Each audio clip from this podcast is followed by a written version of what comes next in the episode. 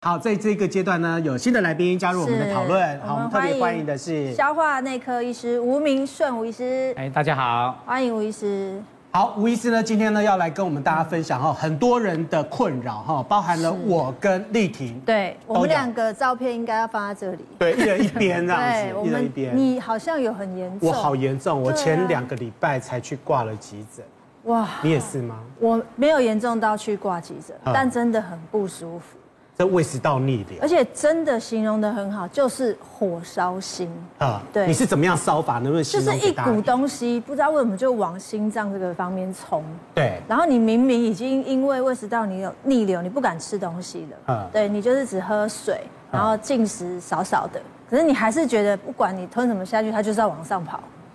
很恐怖，那个真的很恐怖，而且呢是在哪里？你知道吗？在这个中间点。对，哦，这个中间点这个地方，胸下这个地方，对，我的痛，我的不舒服的方法呢是一直抽痛，一直痛，一直痛。哦，你会痛？我会痛，痛到整个基本上是撑不住，然后你坐立难安。对，然后呢，你会不断不断的干干呕。哦，你会想要吐？我会想要吐，我会想要吐。到底发生什么事情？哈，为什么有那么多人有这个问题？哈，胃食道逆流了，这在流行，有三分之一的门诊，哈，就是呃那个肠胃科啦，哈，对，哦，肠胃科有三分之一的门诊都是因为胃食道逆流。对，来请那个吴医师告诉我们大家，哈，到底为什么会发生胃食道逆流？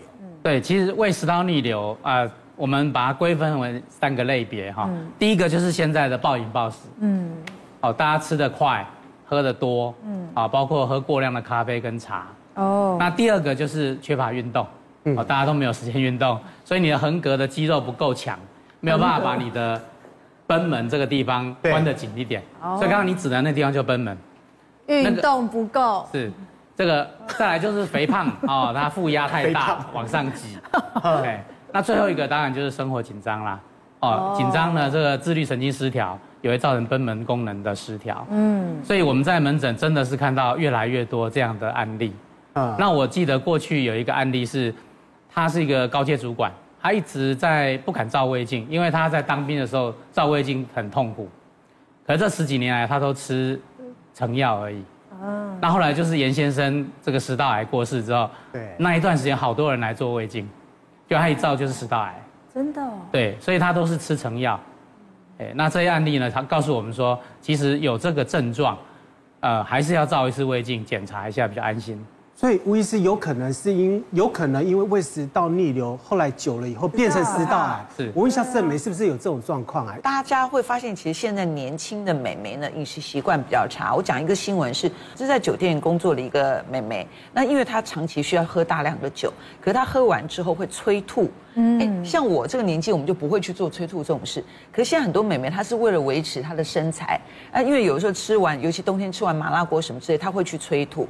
久而久之，她就开始烧心啊，那她就以为是 KTV 唱多了，嗯，那慢慢也会火烧心。所以去看医生的时候，医生说你不得了，你是严重的胃食道逆流。他是说食道上面有七条的溃疡，我是不懂啦。那个已经很严重的，再下去七条溃疡。对啊，然后他说再下去就会食道癌。那医生的说法是，你知道胃壁比较厚，所以它可以承就是承受这些胃酸。可是你不要催吐，妹妹们，请记住，为了维持身材，或很多妈妈会吃完东西会挖，会把它挖，把东西挖出来。这整个过程，胃酸经过那个食道的时候，会造成胃食道逆流，久而久之会食道癌。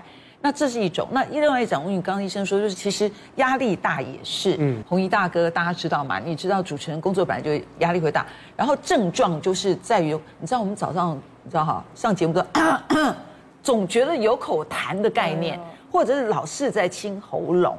后来他发现就说，其实是胃食道逆流。好，这是第一件事。第二件事情，各位记得吗？我们金曲科歌后曹雅文就说有一次呢，他也是。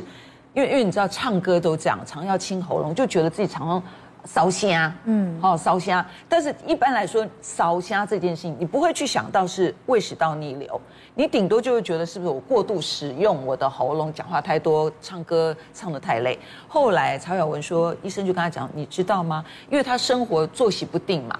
然后饮食不正常嘛，所以就是严重的胃食道逆流，所以禁酒、禁咖啡，甚至就是禁宵夜。嗯，那还有一件事情，除了会喉咙痒之外呢，谢金燕曾经分享过，她吓死了，她以为是不是食道癌？为什么这样说？她说吞咽困难。大家知道哈，有一阵子名人得癌症都说，那不是痒的问题，是吞下去 KK。他很担心是不是食道癌，不是啦，一样就是胃食道逆流。李义军也是啊，也是长期因为这个喉咙的问题，喉咙还有喉咙痒，不是清喉咙，总觉得喉咙不舒服，不要一直猛吃喉糖，到最后发现不是你喉咙的问题，就是胃食道逆流。你们看，如果是这样的图来说，啊。正常食道这边没有东西嘛？对。可是胃食道逆流，它觉得东西跑上来啊。嗯。然后这边就是贲门嘛，哈。对啊，然后食道在这里而已，所以其实你会吞咽的时候就会很不舒服，对不对？吴医师，这我们这样子，如果常常有，是不是就要就医？是，大部分会记得是典型症状。嗯。但是不典型症状啊，尤其像喉咙异物感啦、卡卡的，甚至气喘、咳嗽，这些现在都是越来越多的趋势。我好像都有哎。哎，这个是非非非典型的。刚刚，所以刚刚盛美讲那个是非典型的哦，就是吞咽困难，然后声音沙哑，对，然后喉咙会头痛、异物，喉咙会疼痛，然后气喘、气喘也。是。我比较想了解慢性咳嗽。慢性咳嗽就觉得喉咙有点有点异物感，然后一直想要把它咳出来。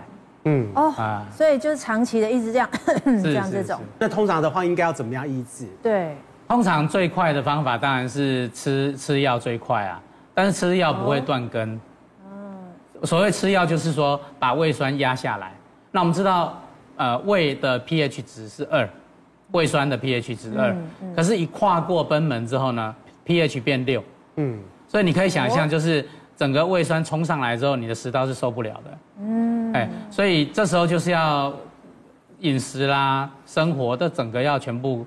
控制好才有办法。像很多人的话呢，碰到胃食道逆流的状况的话，第一个件事情就是马上吃那个成药。但琼月说的应该是说，不要去忽视你的痛。对对对，然后也不要自己去药局就是乱买成药。其实你的痛有很多种可以治疗你的痛的种类的药物。那我们自己不知道，一定就是止痛，一定要说五号的雄鹤。所以如果你是去那种。更乡下地方，一起给你膏油啊，保油，你根本不知道你吃什么东西。对，我这个案例，他就是拿一包，就是很像我们去看医生这样一包，超多颗胶囊，然后止痛药一包五十块，然后说吃，就是你只要任何痛，然后你就是吃它就很有用。那我会知道是他有这个习惯，大概六十几岁的一个先生这样子，然后他平常饮食习惯就是会空腹泡茶。然后一天会来杯黑咖啡，他们就是习惯，就是老人家都会习惯泡茶，但是泡茶之前他们也不会说特别要进食或者是吃一点食物，但是这已经是他们就是今年累月下来的一个习惯嘛。那也从来没有，他也说他从来都没有胃不舒服的现象，他是直直到有一天就是可能跟一些朋友啊，就是在在在桌上游泳的时候，然后。哎，游游完泳都已经晚上要回家了嘛？那他回家的路上，他觉得哎，我怎么突然就是。胃胃不舒服，很痛，而且痛到会冒冷汗。他觉得他忍不住，不然通常他可能还是会回去吃个止痛药就没事这样子。然后他呢，就是又回到那个医院去急诊，但当下急诊可能主诉也没有到太清楚。那当然，医师他可能就会呃给他一个判定，就是说，哎，他是不是急性肠胃炎，就要开个药啊，然后打个点滴，然后让他回去。但是呢，他又再回去了，他说还没到家，他又痛到受不了，又折返回到那个急诊。那这时候就是状况不太对嘛，那医生当然就是更做进一步的一个检查，结果竟然发现他已经胃穿孔了啊！而且胃穿孔，它很可能会引发败血症，所以他就是必须，他就必他那一天晚上就赶快紧急就是进去住院，然后开刀，他出来还住了加护病房住了一个礼拜哇！所以他那时候真的有像他说说，他也觉得他自己。怎么都完全从来这辈子都没有胃痛过，然后竟然就这么严重，所以这样反推回来就想，他可能平常。这边痛那里痛的时候，就是都吃这些止痛药，而且是过度的使用，然后不知道你是吃什么种类的药，然后把你的一些病症啊，比如说，因为通常你胃要到窗口没有这么容易，可能会先胃发炎，你已经会有点不舒服，或者是一开始就是我们讲的这种灰球心嘛，然后胃食道逆流，然后胃酸多了，然后可能就是造造成我们的一个胃部发炎，那再来就是胃可能溃疡。然后才可能会最严重到穿孔，但他全部都没有，他就直接到穿孔，然后紧急开刀。所以也是会跟大家讲说，如果身体有任何的不舒服，就是不管是内脏就胃的痛，或者是什么筋骨酸痛啊，什么痛风的痛啊，真的一定要去看医师，然后开立适合你的药，不要自己随便去买这一种成药或者是止痛药。嗯，你，你会不会空腹喝黑咖啡？早上不是应该都这样吗？你看看。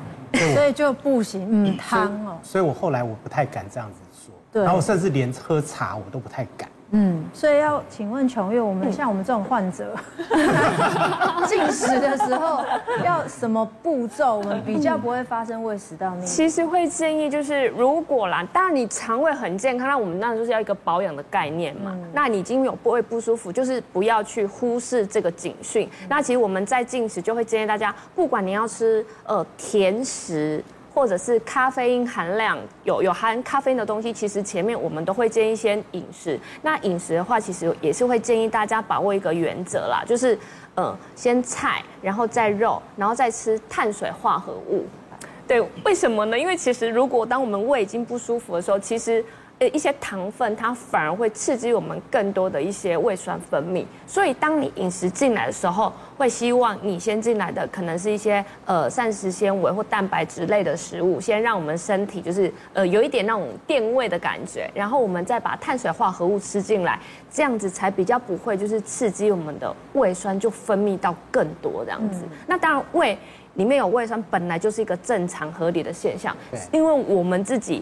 呃，过度的饮食造成这个胃酸分泌太多，所以会导致这样的一个生理功能上面的一个受损。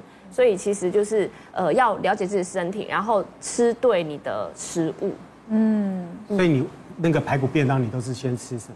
当然是排骨啊，排骨也没关系啊，对，先吃排骨也可以。所以不能先吃饭吗？哈，呃，我呃菜，然后菜肉饭，对，那其实我们菜肉饭，对，其实这样其实也是保护胃方。那另外一个角度，其实这样也是会比较健康，就是不管我们的血糖、血脂，其实都会比较稳定，而且这样也比较不容易。你你摄取进来，如果你是先是膳食纤维，你的热量也不会立刻嘛，就是你的血糖起伏不会那么高。所以你对于你的体重控制也会是比较好的。哎，那我再请教一下吴医师，台湾的胃食道逆流的状况有没有比其他邻近的国家要来得高？如果按照这样子的饮食习惯来看的话，日本日本也都是吃饭啊，还汤啊汤啊，他们还有茶泡饭啊这种东西，他们有没有比我们严重呢？哎，应该是没有比我们严重，因为他们的量都比较少，哦，我们吃的东西比较多，量比较大，哦，他们比较精致啊，对。我夹和你追，阿兰夹他追，应当夹没罢啦。对，然后我们这边都夹葱，都小小的。所以这也有影响吗？有影响，就是暴饮暴食嘛，哦，吃的多。还有我们，呃，像我们都习惯吃完饭后喝很多汤嘛。嗯。那在我们生理机制里面，就是说，呃，胃酸一旦呃吃完东西之后，你一旦喝了很多汤之后，它的胃就不蠕动，因为它会分泌更多的胃酸，哦，来来消化这些食物。所以它的幽门啊，所以我们下端的幽门就关住了，所以所有的东西都往上冒。对。那所以胃食道逆流人就很明显，他就说很奇怪，我就是不能喝汤，一喝汤就整个肚子就鼓起来，就你就可以看到肚子鼓起来，那就是胃。嗯。哎，所以其实，在胃食道逆流的人，真的是饭后不要喝太多汤。所以我们常常在讲干湿分离啊。嗯。哎，是要要这样吃比较好。所以你是把那个便当吃完再喝汤。呃，理论上不能一边吃饭一边配汤。对汤，而且喝汤也不能喝太多。嗯，但理论上不喝汤最好。对啊，我其实真的很少喝汤。而且其实像我们在门诊真的很常遇到，就是这种胃食道逆流啊，或者是这种有溃疡疾病，他不知道自己饭后喝汤是一个问题。嗯，所以而且他们也都会习惯喝汤，所以我们都会建议，如果你真的硬要喝，那就会建议，那你倒不如饭前先喝一点吧。